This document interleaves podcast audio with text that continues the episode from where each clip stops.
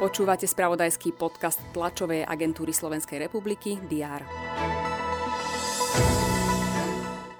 Na Slovensko prišlo do útorka už viac ako 258 tisíc odídencov z Ukrajiny. O dočasné útočisko požiadalo vyše 47 tisíc osôb.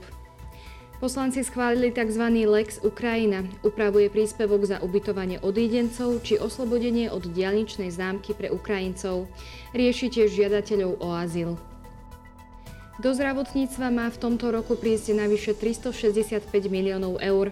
Vyššia platba za štátnych poistencov má priniesť 100 miliónov eur, zároveň sa má zvýšiť základné imanie Všeobecnej zdravotnej poisťovne. Ďalšie milióny má priniesť vyšší výber poistného. To sú niektoré z aktualít, ktoré priniesli redakcie TASR vo včerajšom spravodajstve. O všetkých aktualitách vrátane vývoja konfliktu na Ukrajine budeme informovať aj v stredu 23. marca. Vítajte pri prehľade očakávaných udalostí.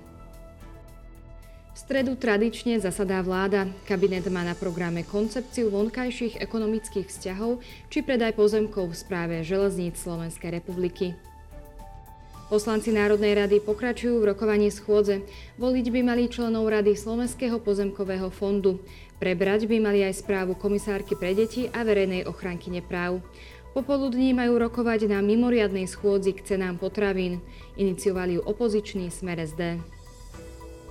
Zástupcovia Európskej komisie navštívia región Hornej Nitry. Sprevádzať ich bude predseda Trenčianského samozprávneho kraja Jaroslav Baška. Stretnú sa s vedením Bojnickej nemocnice i Hornonitrianských baní. Rozprávať sa majú o modernizácii nemocnice, ako aj o projekte rekvalifikácie pracovníkov baní.